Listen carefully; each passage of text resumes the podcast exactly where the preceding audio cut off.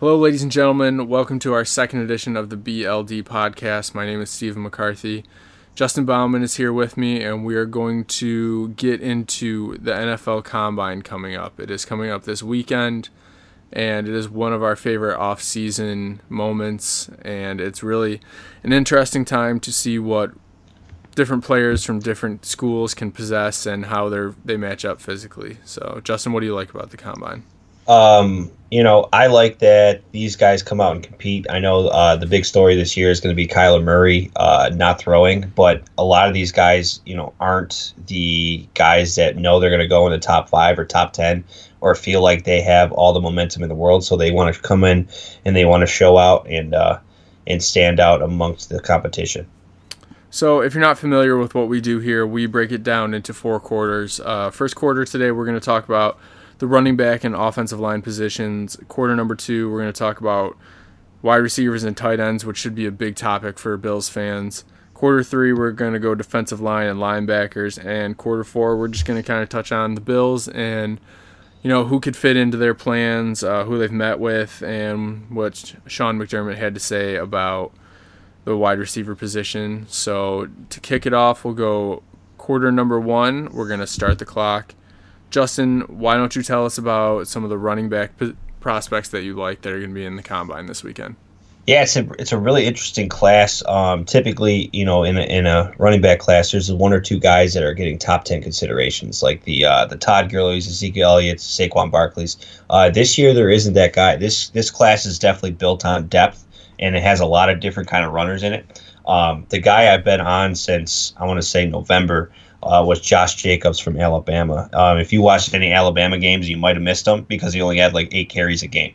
Um, but that's something to be looked upon as a positive, um, believe it or not, just because uh, you know NFL scouts are big on wear and tear, and this guy only averaging a couple touches a game really helped him preserve his body, and they they used him towards the end of the year.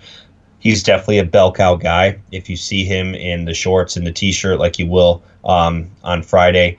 Uh, this is the underwear Olympics overall. These guys aren't wearing pads, they're not wearing helmets, so um, these guys are going to look really good, really trim. And the two guys I'm going to talk about both look like monsters. And Josh Jacobs is a guy that looks like a physical freak. Uh, really got a chance to shine in Alabama. He runs violent as hell. Um, he reminds me of Sony Michel, but a lot more physical. Um, if I watched a couple a uh, couple of his games, and he kind of relishes contact, which is very rare for a running back. Um, he runs with like a fullback mentality, where instead of going out of bounds and you know preserving his body, he'll see somebody on the sideline, and, and you know he'll try to instill some fear into them, and he's not afraid to talk to them. So, uh, Josh Jacobs, if the Bills do take him, um, it would have to be early. They would have to trade back in the in the first round. I think in the you know the, the 15 to 20 area would be the perfect spot to pick him. Um, I don't see it happening, but Mm-mm. it's definitely a name, definitely a name to to know because I think he will be the first running back off the board. Yeah, I uh, agree. He's an absolute tank. Yeah, and then uh, and then we're gonna go with a guy that's gonna be you know fourth or fifth round pick. His name is Elijah Holyfield. Uh, yes, he is the son of Evander Holyfield. Um, he has, you know, just gigantic arms. He was, I want to say it was a couple years back where his picture online or on the internet, you know, went viral just because he is a physical freak. And like I said, just like Josh Jacobs, these dudes, these two look like they are uh, just absolute mastodons out there. Uh, he's angry when he runs. He's another Georgia back. They, all they do is produce running backs, quality running backs, and uh, he's another one. I think he should have stayed in for another year. Um, he definitely would have been the guy there, um, but he decided to come out early because you know when you're a running back, you only have so much time. Uh, he runs angry. He's quicker than he is fast. Uh, he reminds me a lot of Mark Ingram. And if we're talking about the Bills taking, you know, a running back like that in the fifth round, which is pretty pretty good, uh, Mark Ingram type guy to complement uh, LeSean McCoy and preserve his career, or you know, even a, a Marcus Murphy type guy um, that's definitely something to, to think about. Yeah, um, I really do think that the Bills need to upgrade the running back position, whether it's via trade, free agency, or the draft. And you can get quality running backs pretty much anywhere in the draft. I think there are the elite guys like Barkley and Elliott and even Fournette to a certain extent, but you find guys like Alvin Kamara or other dangerous specialty backs that you can get later in the draft. So I think the Bills should sh- certainly take a chance on one. Um, but a position they should most likely address early and often is the offensive line. And I know there's a couple guys that really stand out to you as guys that are kind of shooting up draft boards. Yeah, um, there's going to be a lot of talk on Jonah Williams, the offensive tackle from Alabama. Um, people are making a, a big deal about the length of his arms and all that stuff. But if you watched college football, um, you saw him do his thing. Um, and he was one of, if not the best left tackle in college football last year. So he's going to translate just fine. Um, he's in play at nine if the Bills opt to stay there. And another name I want to talk about is Jawaan Taylor, the offensive tackle out of Florida. Um, if you followed the Tennessee Titans at all, uh, you've heard the name Jack Conklin. He was uh, he was a pick a couple years back. Very physical guy, isn't afraid of contact, and has heavy hands and protection. And I think Jawaan Taylor looks a lot like him. Uh, he has some smooth tape. He looks like he's you know um, he is a smooth mover. He's got good dexterity, and he's able to reach speed rushers uh, at a nice pace depending on how he works, I don't know how run how fast he's going to run. I don't know what his timing is going to be. Um, I would say there is an issue. There's there is somewhat of an issue on his bend, um, dealing with guys that get underneath him and that sort of thing. So he might be able to move inside um, at worst case scenario. But I think he's definitely a name to look at at nine, um, along with Jonah Williams. And I know on the inside you've got a guy. It is Erik McCoy, center out of Texas A&M what do you think? Where do you think he could go, and what do you think his value is for a young offensive line like the Bills have?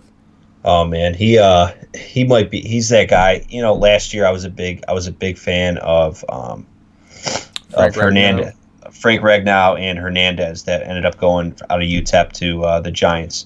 Uh, this guy reminds me a lot of him. You know, I describe those two as um, as bouncers at the club. So Erik McCoy is definitely one of those dudes that are bouncers at the club. You definitely want him. You know, if you're in a street fight, if you're in an alleyway, this guy's going to clear the way for you and get you out of there. Uh, he's a he's a three year starter, which you know that McBeane absolutely loves.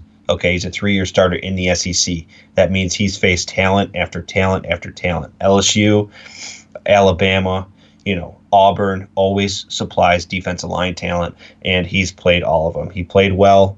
Um, he will start for 10 years. You know how these guys go.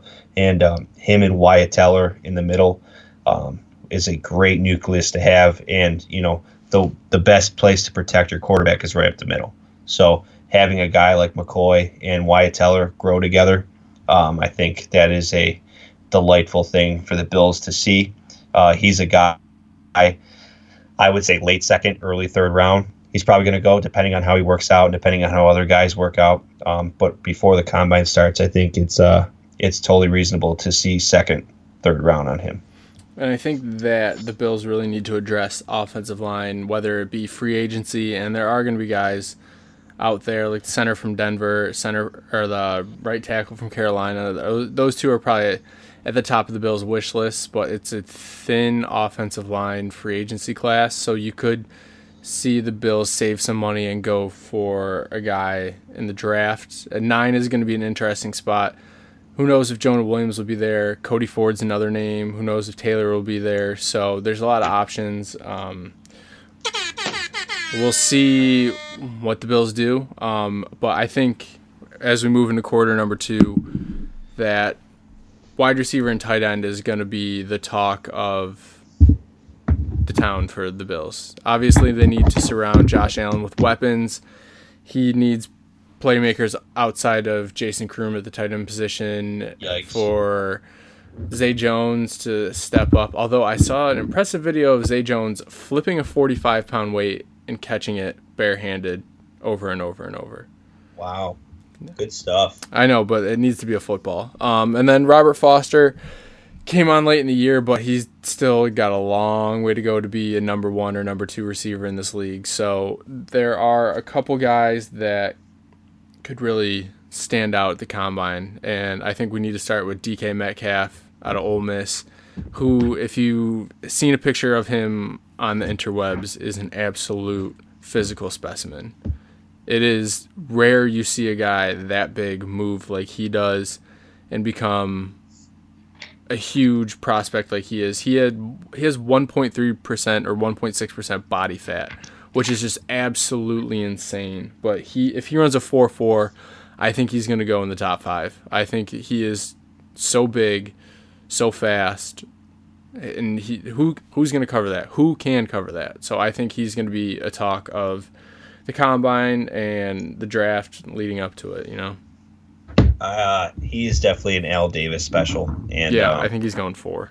Yeah, so yeah, something about DK Metcalf, and I don't really talks about is um, the last guy to be that physical and that big and that fast uh, was Calvin Johnson, Mhm. and um, the Raiders passed on him to take Jamarcus Russell. Uh, that was always Al Davis's kind of biggest regret is to take Jamarcus Russell over Calvin Johnson. Um, so I think his son Mark um, is going to kind of try to right that ship. And I'm not saying DK Metcalf is Calvin Johnson. Uh, I think it's the contrary. I think there's a lot to work on with DK Metcalf. I know everyone's fallen in love with his size and stuff, but his route running isn't as, as crisp as it should be. Uh, it takes forever to break down the routes. Um, plus, I like my receivers to have some flexibility. I don't know how he can move with that. Obviously, we're going to see on Saturday um, whether he can move in the on-field drills because he wasn't that big when he played in college. No, he's had a lot. He's had a long time to work out because he had that neck injury and now he's fully cleared and he's back. But again, he's been just put just packing on weight, and I'm sure he's been doing his speed drills and whatnot and trying to get better. But again, it's a different story when you've got to consistently do all those things with a like an actual quarterback throwing to you.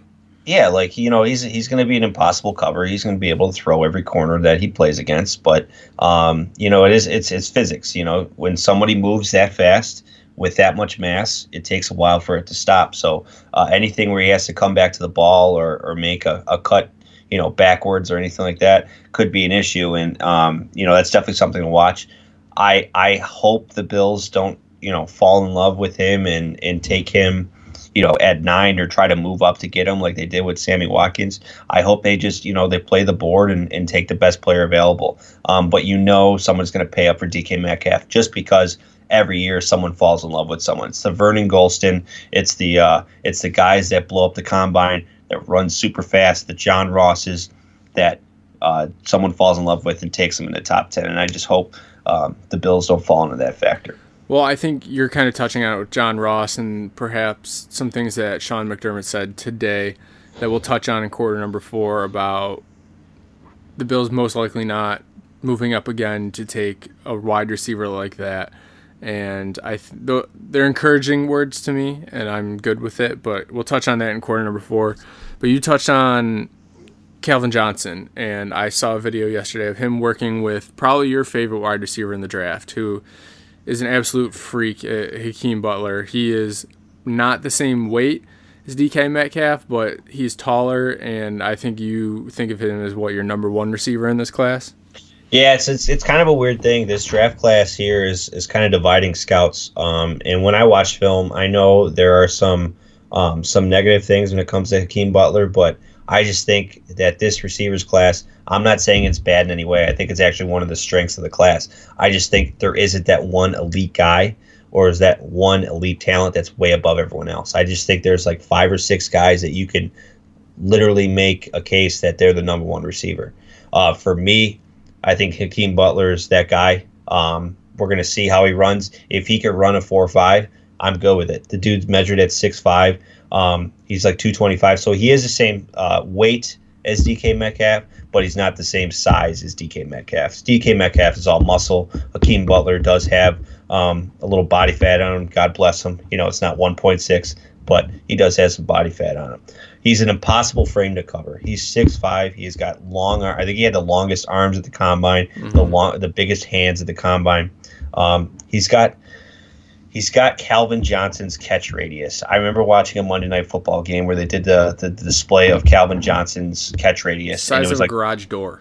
it was the size of a two car garage door. Yes. And that's and that's what Hakeem Butler has. So with a guy like Josh Allen that has, you know, some accuracy issues, you just want a big target from him. Yep. And McDermott saw it and Beane saw it in Carolina when you have a guy like Cam Newton who also had uh, accuracy issues. They went and got the biggest biggest guys they could find.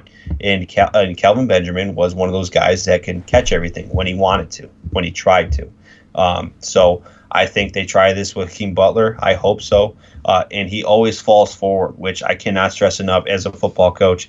You want your players to fall forward, and when you're six foot five, that means it's two yards every time. Yeah, and so then, yeah, I think I, you're you you've steadily talked me out of DK Metcalf and, and into guys like Hakeem Butler or N'Keal Harry that you can get fringe first round, early second round, and they can come in and they don't have to be the elite receiver that every team that some teams have, but they can do what the Bills need them to do. Yeah, I think it's the most valuable pick out there is the the second the early second round guys because because teams are gonna there's teams out there that draft for need and that's where you get killed. The Bills did it for so long and they got killed. Um, and you know you just want to be one of those teams that draft the best player available. And with a stat with stacked class like this, um, there's going to be tons of guys available. You, you brought up N'Keal Harry, who I think is a, a physical freak. Um, he's going to be fantastic. Um, but you know, I want to bring up a late round guy that's not going to get a lot of attention. I found I, I found his film. Um, I want to say in December, and I fell in love with him. Is uh, Greg Dortch. Great he's got name. it's Greg Dortch. Dortch, man, Dortch, right? Um, so Greg Dortch is going to be a late round guy. Uh, you know, depending on how he runs, he could be anywhere from a fifth rounder to an undrafted guy. I don't know. He could make a roster. He couldn't. But all I'm saying is his film. He's undersized at about five nine, um, but he's got Jamison Crowder when I see him. And if you watch any of Washington, you know Jamison Crowder is a guy that you know catches in between the twenties. Um, you know he lines up inside the hash, but he he isn't afraid to dive for balls. He comes up with the diving catches quite a bit. Um, and YAC is big with him. And I can't remember the last I can't remember the last receiver we had that was dangerous in YAC. Might, I mean, Robert Foster might be the. Well, okay, so I'm saying a guy out of the slot. Though. Okay, that catches it and then creates for himself. Yeah, like Roscoe Parrish was drafted to be that guy. I think that's the last one I can think of. Correct. I mean, was Josh Reed was like the third down guy, but like yeah, I mean the the offense is the Bills' offenses have never been predicated on hitting a guy in space and having him go. It's yeah. more or less throw him the ball and he stops where he is. They don't throw bubble screens. They don't really do anything like that. So he could be, you know, he's a guy, or you know, there's the Andy Isabella who's going to be drafted way earlier than him. There's the Hunter Renfrow, who's going to be drafted way earlier than him. Uh, but I think Greg Dortch is a guy that could be our Jamison Crowder or could be our Randall Cobb to get Josh Allen to get the ball out of his hands fast, uh, to get the ball into playmakers' hands, and you know can be an extended part of our run game.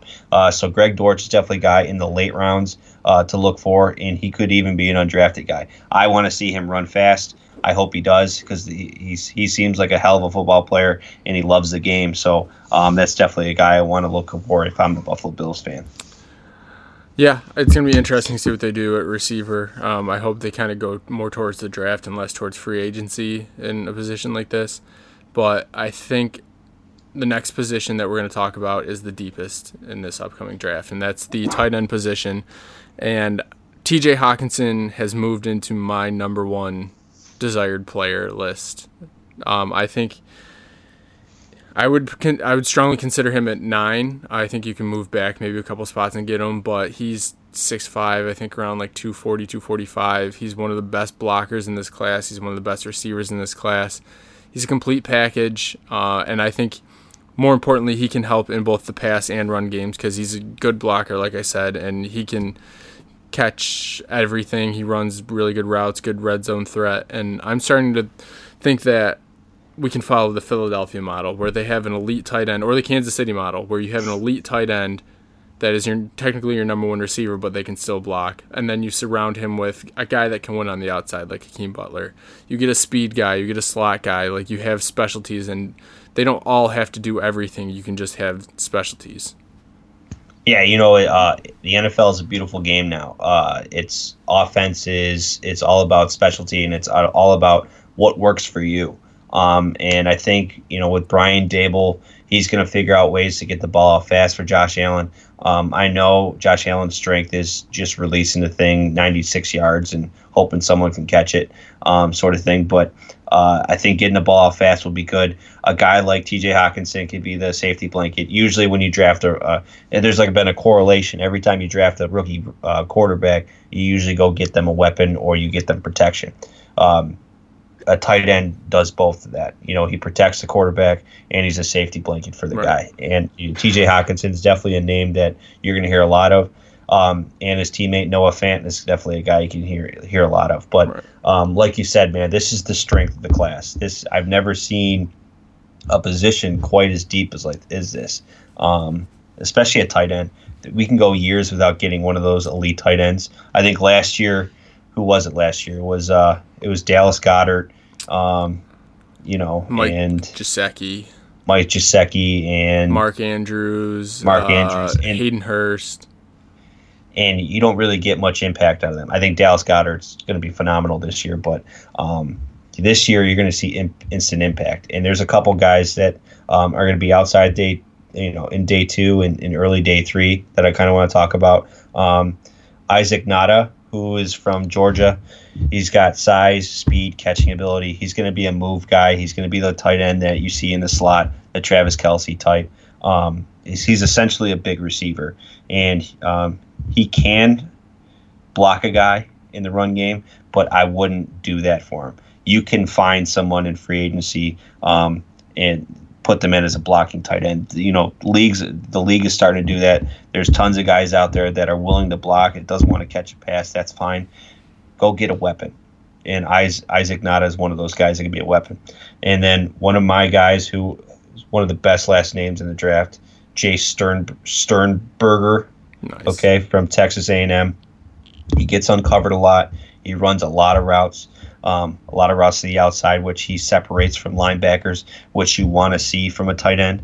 Okay, and he can move after the catch. He's one of those YAC guys. He could be a great matchup nightmare, um, and something the Bills haven't had. You know, they want they'd sign Charles Clay to be that guy. Never really worked out with him. Uh, Jace Sternberger and Nauta both remind me of Hunter Henry quite a bit. And Hunter Henry is a dude that when he's healthy, he's a freak. So the Bills get that kind of guy day two or day three. Watch out. Could you imagine Sternberger and Dortch? That'd be a sweet law firm.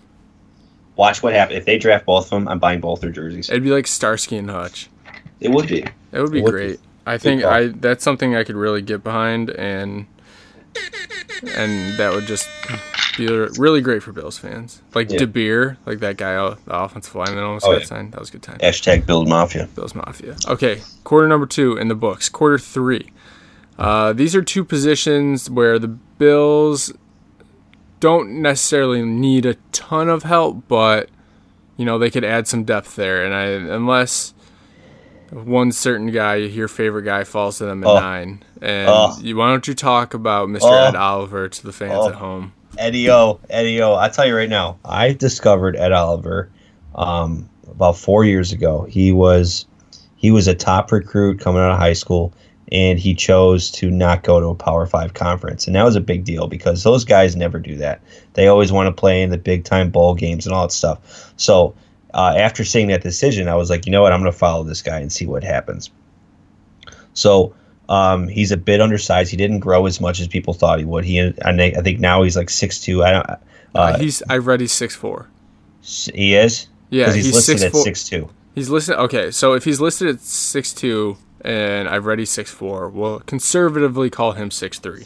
Six three. That's fine. But then, Okay. I, i- isn't the knock on him that he is not as big as you would want? he's he- two ninety two. Right, and you would most defensive tackles you want them to be 315 Right. type. That's fine. You know, Aaron Donald weighs about 300, 305. So, but he's Uh, pure muscle.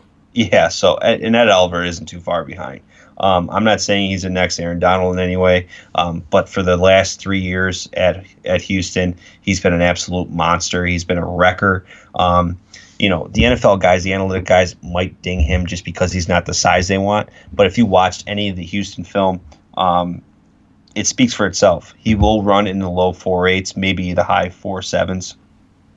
Um, and like I said, he's wrecked plays, and I think it would be amazing if they have a package in there. Whoever drafts him, I hope the Bills draft him at nine. Oh my god, oh my god. I, I've seen him slipping in a lot of mock yeah, drafts. I, So, you know, like, I, I I see him going as far as I think 14 to the Falcons. Which, Falcons, yeah. if he gets, I, I feel if he's there at nine and Sean McDermott just lost Kyle Williams and he needs another penetrating defensive tackle with elite speed and strength for the position, he's gonna be like, Ed Oliver, how you doing, Sean McDermott? Yeah. Welcome to the Buffalo Bills.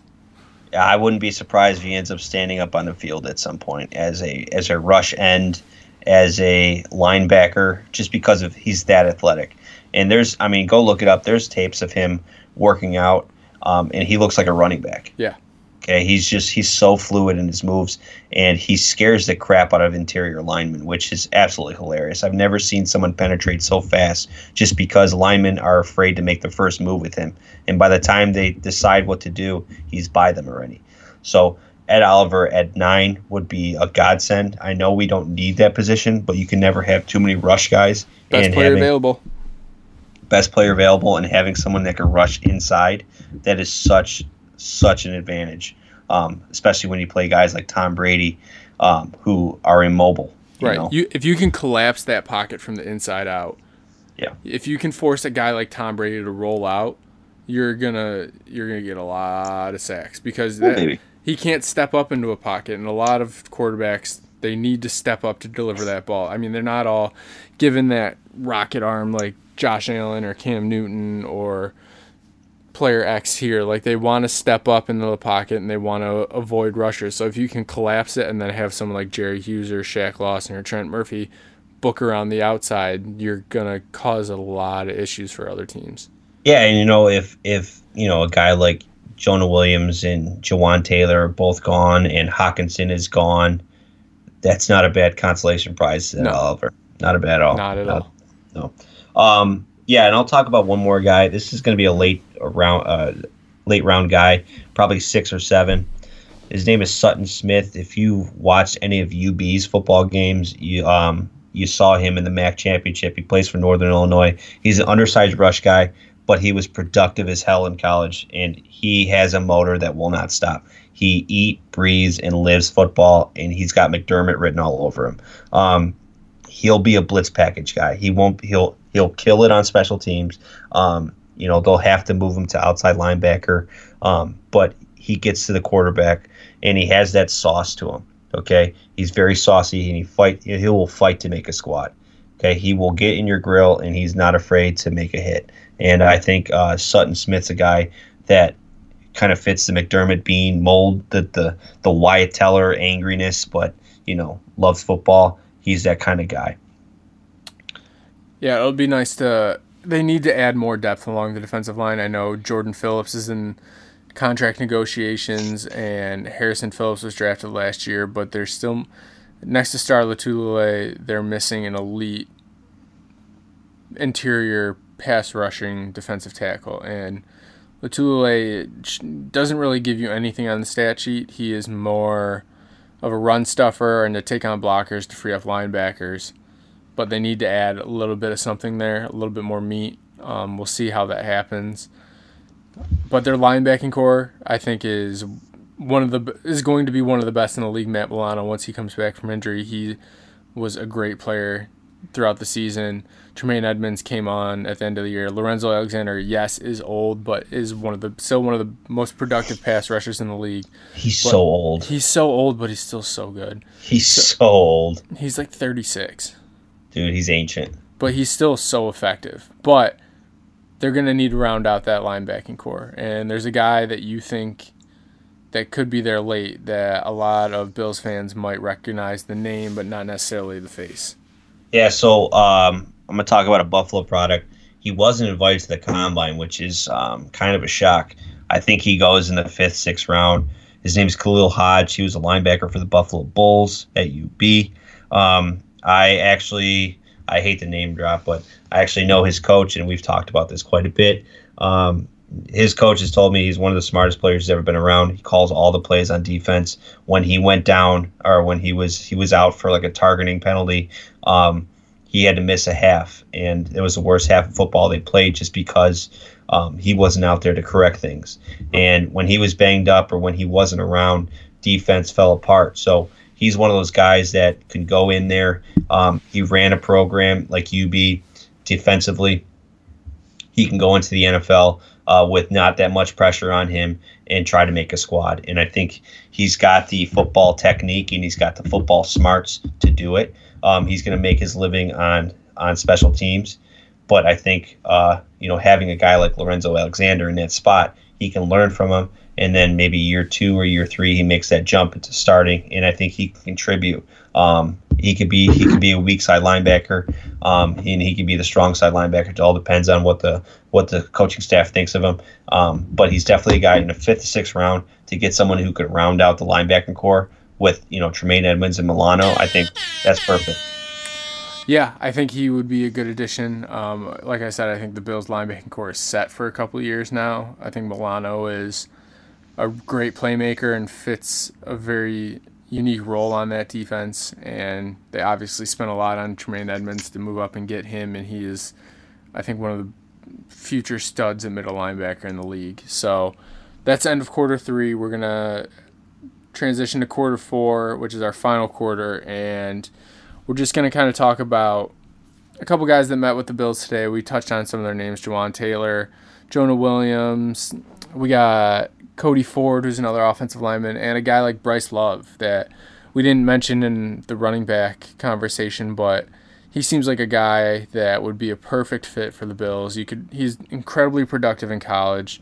He is a Stanford guy. He from what I read, his interviews with the media went very well and he's very well spoken. He just really seems like a McDermott and Brandon Beane guy. And I think if you can get a good value pick on him and maybe around four or five or six, I think that would be a perfect spot to pick him up. Yeah, you know, he was mentioned as a second round guy before he uh, tore his ACL. So it's really going to be all dependent on what his ACL is doing. Um, I believe it was his ACL. I believe him, believe him, believe him right there. Yeah, you're, but, you're right. Um, so yeah, so we're gonna have to see what he does. Um, you know, on the bench and all that stuff. But um, Bryce Love is a is going to be an interesting evaluation just because of, like I said earlier, with Josh Jacobs, he didn't have as many carries. Uh, it's the other end of the spectrum on um, on Bryce Love. Bryce Love had a ton of carries. He was a Heisman uh, finalist a couple years back, and uh, you know he was averaging like 300 touches a year. So uh, that wears on you quite a bit. You saw it with Bishop Sankey from Washington a couple years back. He got drafted by Tennessee, had way too many carries on him, and just flamed out in the NFL. So if you can get that guy in a fifth and sixth round, he's definitely worth a shot. Yeah, it's. I mean, why not? Why not take a flyer on him? You could. You never know what could happen, and tearing his ACL might be a blessing in disguise for him. Because as you've said, he's taken. He's had so many carries. He's taken so many hits, and people thought he would come out after his junior year, but he went back for his senior year. Then he got hurt. And if you can pick up a guy that has the experience, has the production, but has had to take some time off due to an injury. That kind of gives him a little extra time for his body to recover, and he can be a good player down the line. And especially if the team is dead set on keeping LeSean McCoy or keeping Chris Ivory, which I disagree on both ends. I think that they should go another route. And I recently wrote an article for BuffaloDown.com that there's a proposed trade out there from Derek Carr of NFL Network, um, or excuse me, David Carr, that the Bills trade for Leonard Fournette, and I would love that, but we can get into that topic another time. Um, Sean McDermott also met with the media today, and he kind of gave some insight about their plans at receiver. And he says a lot of a lot of teams nowadays don't really go with a number one receiver; they go by committee and I'm really starting to buy in with that. You and I talked about the different receivers that would be available. Um, if Metcalf is available at nine, they could go him, but they could wait and they could go late first, early second for a big guy like Hakeem Butler, N'Keal Harry, uh, a kid from Stanford. There's a bunch of big name receivers out there that they can get, and I if John Ross's name was floated out there, and you and I have talked about it in private If they could trade for someone like John Ross to add speed, if they could draft a tight end like T.J. Hockenson and then add um, Hakeem Butler on the outside, I think that would make for a really diverse and talented offense. Yeah, you know this this draft class is gonna be interesting because I know we are a couple months out from the uh, from the draft, um, but I think the Bills. I think everyone can agree the Bills have to go offensive heavy here. um, just because of the year we had and the glaring needs that we, you know, Robert Foster is a nice piece. Uh, he shouldn't be the centerpiece of any offense that no, he's in. All right. Um, yeah, he, you know, he was one of those guys that didn't really see a lot of touches at Alabama. Um, but yeah, I mean, he shouldn't, he shouldn't be the number one guy. Um, he has put some potential, but you need to add pieces around and you need to protect Josh Allen. So I wouldn't be surprised if the first three, four picks were all offensive guys just because you have to protect your investment. Um, and when you have a rookie quarterback on a rookie deal, there is a window to win a championship.